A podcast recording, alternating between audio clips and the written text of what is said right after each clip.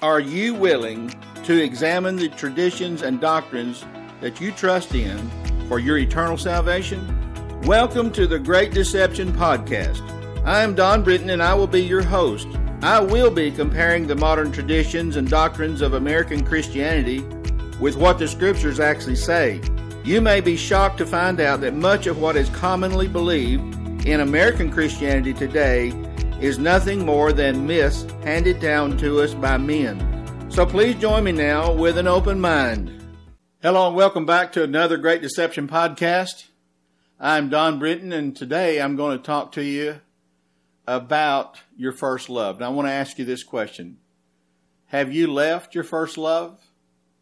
I'm referring to the time back when you first came to the Lord and you were so excited and you were so thankful and you were so relieved and so hopeful, and you wanted to serve the Lord and do whatever you could to please Him at that time, remember? And for so many people, that original set of feelings, which I just want to call it love of God, those original feelings have all dried up. They've dried up over the years and have been replaced with something else. Jesus said in Revelation 2, verse 4, He said, But this I have against you, that you have left your first love. He said in verse 5, Remember, therefore remember from where you have fallen, and repent and do the deeds you did at first. Or else I'm coming to you and will remove your lampstand out of its place unless you repent. See, the lampstand is a light that we have from Jesus. It's, it's, the, it's the life of God in us. It's, I mean, without the lampstand, without Jesus, without the light, without His Spirit, without His Word, we would have no hope. He's going to remove it from us if we don't repent, if we've left our first love. So, what are we going to do if He removes it? You see, as a country, America, we Americans, as America, we have left our first love. America has left her first love. You see, originally, America was a place for religious freedom and independence from oppression and a place of freedom to worship and serve God. That's how it started out. Men came here. They went, they came here all the way across the ocean. They left everything behind just to have a chance at freedom to be able to serve and worship God without the oppression they had from the powerful and oppressive churches of Europe, you know, the Catholic Church and the and the Church of England and other churches like that, the, the institutional churches that they were used to in those days and they those churches they could they could kill you or at least imprison you if if you didn't agree with them uh, or you even spoke against them. So you you know you had to go along with them, or you could be in real trouble. So our original founding fathers framed the Constitution from biblical principles and faith in God. It was their intention to give us freedom from religious oppression and the evil of tyranny from corrupt governments. It was their intention to get away from all that that terrible situation that was going on in Europe at the time when people came here to start America. They knew that it was not possible to have this kind of society unless men looked to God for wisdom and godly principles and followed the ways of the Lord. So laws were made to uphold decent and just principles to govern men towards justice and equity and the promotion of a Christian society. That was how it was originally set up. Courts used, used to use, courts at one time used biblical standards to make fair and just judgments. Our school systems centered its education around the ways of God, and teachers often used the Bible to correct wayward students. And up until recent times, you know, I say recent times, I mean just in the last few decades, teachers taught creation by a living God rather than the theory of evolution of men coming from monkeys. I mean, this is all brand new stuff. And, you know, it's happened in my lifetime. There was a time when you could trust people and a man's word was established on a handshake. I remember that. I remember when I was just a boy. I mean, people didn't write contracts all the time. I'm not saying they never were any contracts or any lawyers, but but in general, people could just give your give their word, and it was good enough. It's not like that anymore. So, from the beginning of our country until recent times, we had a decent, upright society for the most part. Then, most people, at that time, most people believed in God. Most people prayed with earnestness and in hoped and had hope of heaven. Most people went to church in those days back then. Somewhere they went to church somewhere and they put their trust in God. And church, I'm going to tell you, church was different 100 years ago than it is now. Church wasn't like it is. It, it's, it's become a social club. It's become a business. And I'll have more to say about that later. But the point is that when men went to church 100 years ago, there was a, there was a spirit of God, a spirit of conviction, and there was preaching that was from the Bible. So people back then went to church somewhere and put their trust in God. And, and even in those days too, another thing that was so different is that back then parents used to discipline their children and schools didn't have the chaos with unruly and undisciplined kids as they do today. I've talked to teachers that can't hardly handle what's going on in the schools today. I've had, I know one teacher or more that's quit because of the terrible condition that they have in schools. They can't discipline, they can't correct, they, they can't say anything. If they say something to the parents, they get in trouble. The kids just take over. It never, it wasn't like that in times past. Also in earlier times, crime was very low people could leave their doors unlocked and not even have to worry about it. You know, 50, 100 years ago, I mean, you didn't have, uh, you know, this thing about home invasions and all this stuff. It's all a pretty new thing. The law used to be respected, and the police were considered back in those days the good guys. And you could trust a police officer. If you were in trouble or something was going on, you could depend on the police and you could trust them to do the right thing. I'm not saying there never was any bad human beings, but I'm talking about in general. Many of our earlier presidents were godly men who cried out to God and who went to God for wisdom and for guidance on how to manage the country and how to do the right thing. You know, that that's not happening anymore. And back then most neighbors were good neighbors, you know, and they would be there to help you in time of need. One neighbor would help another. If something if there was a problem, you could count on your neighbors. You know, it was truly a time it was a time when tr- neighbors truly love when, when, when, you know, when they truly love people, love their neighbors themselves is um, what I'm trying to say. You know, it's like the scripture says. It was biblical. This country at one time was really a Christian country, but it's not so today. See, today everybody's looking out after their own interests. Nobody's willing to help you. I mean, there's there's reports of people being laying in the street that have been beat half to death, and people just walk by and let them lay there and bleed. Nobody cares anymore. This society, I mean, we're a godless society with hardened hearts and calloused hearts, and and people's love has grown cold, which was predicted in the scriptures. You know, in times past, divorce was rare. I can remember, even as a boy growing up in the 50s and the 60s, I can remember that, especially in the 50s and even the 60s, I remember that you didn't have much divorce. And and if we if we knew someone who was divorced, I remember they used to use the term was she's a divorcee, like that something was wrong with her because she is a divorcee, as they would say.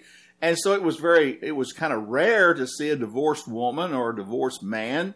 That just wasn't, people stayed together back then. They stayed together through thick and thin, you know, for better or for worse or whatever. They stayed together for the most part and they just worked through things. And I mean, that's just because it was kind of biblical to do that. And it, and people had more of a tendency to follow biblical pattern in our society back in those days. So divorce was, was pretty rare up until recent times. And now everybody gets a divorce. Now the church is full of divorces. Divorce rate's like 60% in the church. And it's like same thing in the world, 55 or 60% in the world. And so, you know, it's it's now considered to be a normal part of Christianity, which is all pretty much a new thing. And homosexuality was at one time considered a sin against God and the, and the way God had designed men and women. It was considered to be perverted at one time. And even in society, it was shunned. It wasn't even acceptable in the worldly society, much less the church, you know, say 50 to 100 years ago. And whatever homosexuality there was, it was pretty much out of sight. You didn't know about it. If it was, I mean, there's always been sin and things like that, but it, it wasn't thrown in your face and it wasn't acceptable in those days. And marriage was always, always thought to be between a man and a woman. I'll tell you something. You know, I'm 72 years old, and if even 50 years ago, 50 years ago, if somebody had said to me or said to you that in a few years that it would be legal for a man to marry a man or a woman to marry a woman, we would have laughed about it. We would have thought this is never going to happen in America, but here it is. It's with us today. And so it has happened.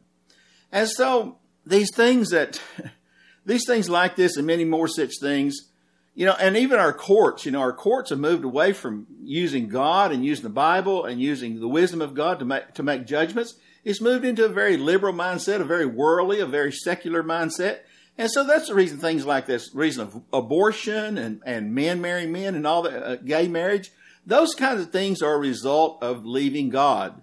There's a lot more I could say about America and its downfall from biblical principles. I could bring it up about the movie industry or the or the music industry, or I could bring it up about the sports idolatry, or I could bring it up about the video game obsessions that people have, or the social media and how it's degraded our, our country. I could bring all that up, but I don't have time today.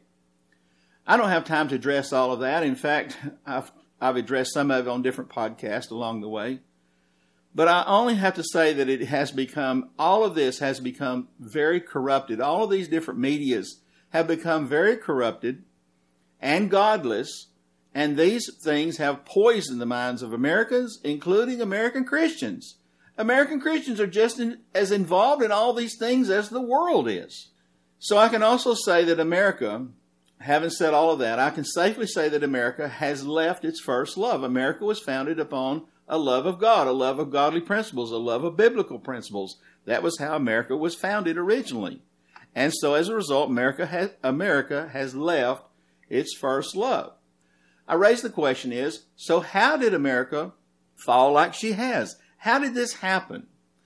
Well, is it not because the church has lost its moral influence on the society as it once had and has made compromises to please people rather than please God?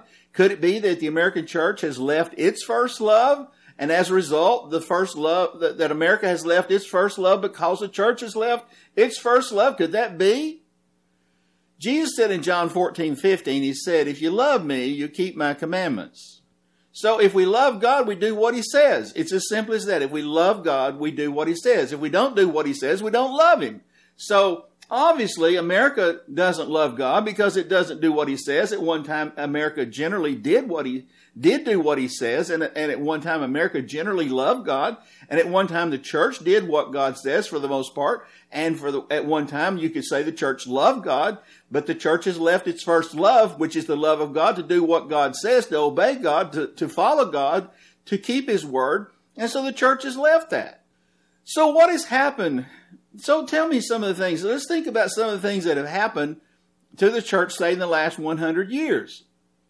Well, about 100 years ago or so, if you were to sin, if you were in sin, let's say you were in uh, adultery or you were in fornication or you were in, in, stealing or lying or cheating or something, or you're running a, a, a, an unsavory business, let's say, you would have been very nervous to, to have gone to church. You would have been very nervous in those days to have attended church somewhere because in those days, generally the Spirit of the Lord was in the church back then. And at that time, preachers did not preach easy believism or preach false grace but they preached with power against sin. And they preached with conviction from the word of God that sin was evil and that if you were in the, you were under the judgment of God and hell was waiting for you if you practiced sin. They didn't make any bones about it back in those days a hundred years ago. It was pretty commonly understood. If you came to church, you came to hear the word of God. And another thing that was different in those days, just to give you kind of a perspective, back then, a hundred years ago, let's say, those in those days, a preacher or a pastor, he wasn't just a clergyman as we have today, who sat in an office all the time. He was a farmer, or he was a rancher, or he was a, a blacksmith, or a carpenter, or some kind of a factory worker, or, or he had a job somewhere doing something, and he and he preached on the weekends, and he worked with people's lives as he could. And so the elders of the church, churches were small. They were uh, they were localized in a small community, and people came and they knew each other. And the pastors and the and the overseers and the elders and the bishops, they all worked together to help people, and people were were were being corrected and instructed in the Word of God on a personal basis, which is unlike it is today. And so as a result, we had we had good results. And they did, and see these these preachers, these pastors, they didn't worry so much about pleasing people nearly as much as they were concerned about pleasing God and saying what God had to say. So they spoke the word of God freely against sin and they called men to repentance and to holiness. And the churches were usually small and localized, like I said, and they were giving a, a personal attention to people. There were no mega churches or, for the most part, career paid pastors back a hundred years ago. I'm not saying there weren't any at all, but most of them were just working men that did the did the ministry voluntarily. That's what we used to have in this country, and and so these men didn't just sit around in a church office all week taking care of church business, so to speak, living an easy lifestyle, getting paid by the people who are out working for a living. That's not the way it used to be in this country. And another thing, in those days, divorce and fornication and adultery and drunkenness and dishonesty and most any other sin was not allowed in the church. They didn't allow it. If someone was caught doing some of these things, they would be they would be taken aside and they would be corrected. They would then be given opportunity to repent, and if it was found that they hadn't repented, they would be put out of the church. That was a very common thing that they've been put out because the church was not the place for the practice of sin. But is it that way today? You see, even our society frowned upon a lot of these things. And what's happened is the church at one time had a powerful moral influence on the society. And now you can see what's going on now. The church has no moral influence on society. You see, over the years, as pastors, as, as things began to transition from what the way it used to be, say, 100 years ago, and pastors became, became more and more, uh, they, they moved more and more uh, towards making preaching a living or a vocation, a job, as they did as they did that moving more and more in that direction then they needed more money the church needed a lot more money because then it had to pay the pastor and eventually then it added a staff of members and it got bigger and bigger and had have more and more money. So the tithe preaching began to be a big deal. They started preaching tithe a lot more than they ever did before. And then they began to have to build big buildings and fancy buildings to try to you know make the church more popular for the world. And so you can see the deterioration, how things began to happen. And so at, at, one, at one point in our history, you know, in the last hundred years or so, around the early 1900s, the sinner's prayer was introduced. And it, it made getting saved a real easy thing. Instead of having to, seek God and, and to be under conviction of sin by the Holy Spirit and turn yourself totally to God, you could just pray the sinner's prayer, they said, and then you're going to be automatically saved.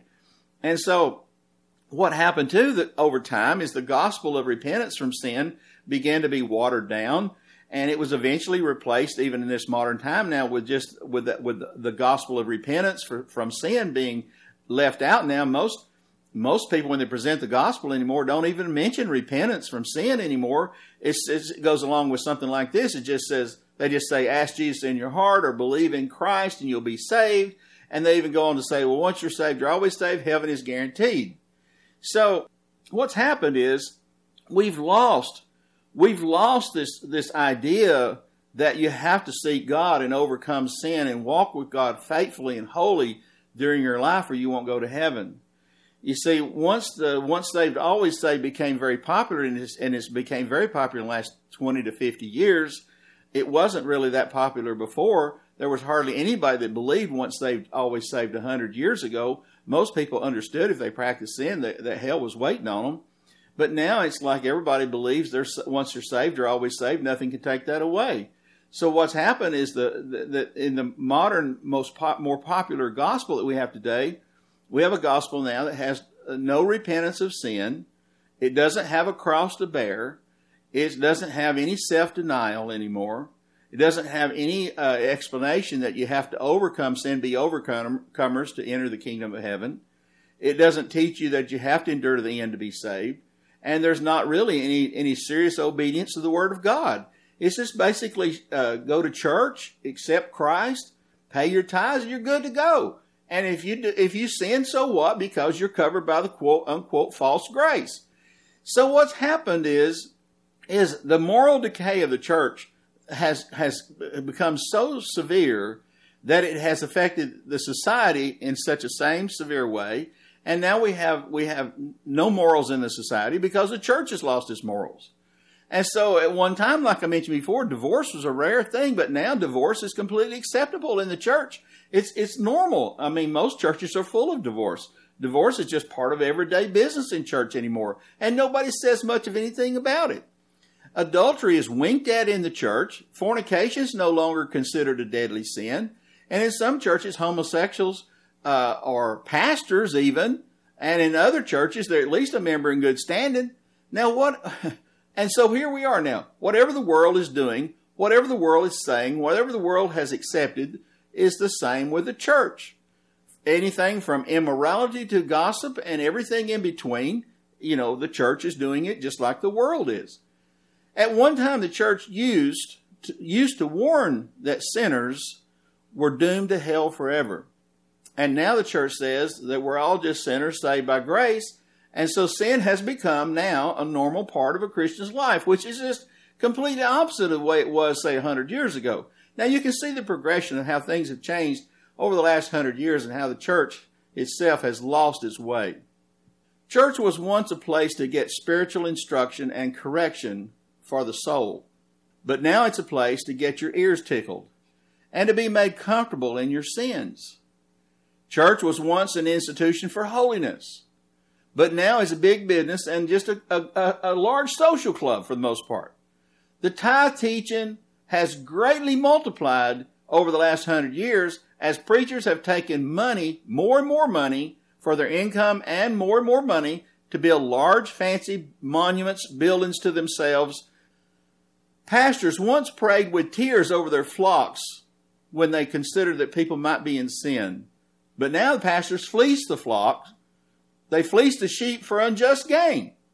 There's much more I could say about the state of the church in America today, but I don't have time today. You might want to get my book, The Great Deception of American Christianity Without Christ. It goes into a lot more detail. You can find it on my website at www.christianmyths.org or you can find it on Amazon. So I can confidently say that the American church is, has left its first love. The American church has for sure left its first love. That is the love of God and the love of His Word and the love of His ways and obedience to God. I have briefly covered now, today, I've briefly covered the, the American, our country, America, and the church, and how that they have left their first love. I've briefly covered that just in a, just in a few minutes here. But the question is, what about you as an individual? Have you left your first love?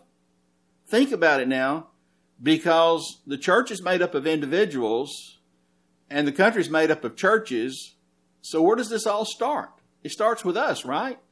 Do you remember when you first came to the Lord? Do you remember how excited you were? Or do you remember how thankful you were? Or how hopeful you were? Or how glad and relieved you were that you were forgiven of all your past sins? And how, how you were ready to serve God in your gratitude? Do you remember that? You remember how you had this zeal and this excitement about you? Do you remember that? You really loved God at that moment, didn't you? Most of us did. The question I have for you are you still that way? If not, why not?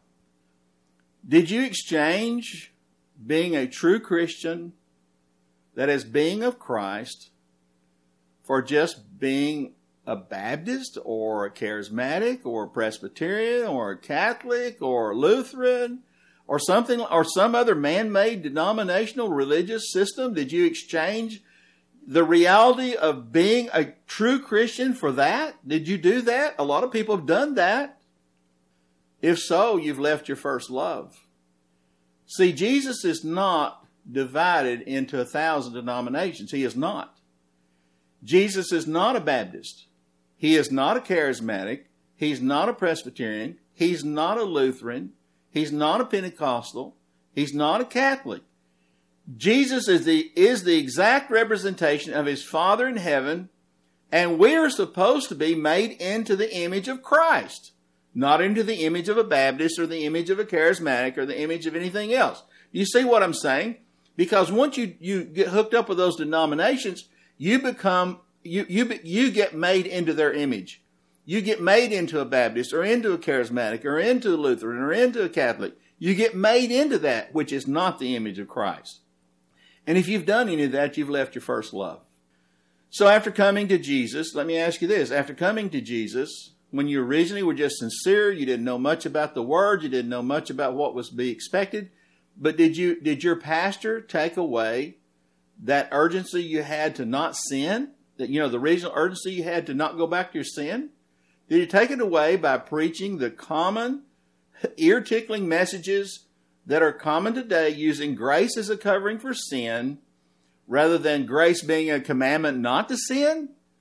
If so, have you gradually drifted back into your old sins? You know, the ones that you turned away from to start with when you first came to the Lord, the ones you said you repented of when you first turned to the Lord. Do you remember that? If so, if you've drifted back into those old sins, if so, you have left your first love. As a result, then, are you comfortable now with some sin in your life? If so, you've lost the fear of the Lord. If you really ever had it, I think you had it in the beginning because that's kind of what motivated you to turn to the Lord to start with was a little bit of fear. The fear that He might judge you, the fear that you might be lost forever, the hope that maybe you could be saved and forgiven of your sin. So there was a little bit of fear there, fear of the Lord. You see, without the fear of the Lord, no one can be saved, but you must maintain that fear of the Lord. That fear of the Lord has to continue. It says in the scriptures that the fear of the Lord is the beginning of knowledge. The fear of the Lord is the beginning of wisdom. The angel of the Lord encamps around those who fear him. To fear the Lord is to hate sin, and on and on and on. So fear, the fear of the Lord is necessary. It says in it says in Ezekiel 20, I mean in, in Exodus 20, it says the fear of the Lord will keep you from sin. So the fear of the Lord is very necessary for our spiritual health if you have if you have no fear of the Lord, then you have lost your first love. And another question I have for you. Do you love anything more than the Lord Himself? Do you love anything more than Him? Do you love your denomination more? Do you love your pastor more? Do you love your family more? Says anyone who loves father or mother, or brother or sister, or son or daughter more than me is not worthy of me. He said that. Jesus said that. Do you love your sin more? Do you love your career more? Do you love making money more? I mean, you could go on and on. Is there anything you love more than God? Is there anything? If it is, it's an idol, and the Lord will not participate with idols. And if you do have anything you love more than the Lord, you've left your first love and you're lost. Let me go further with this.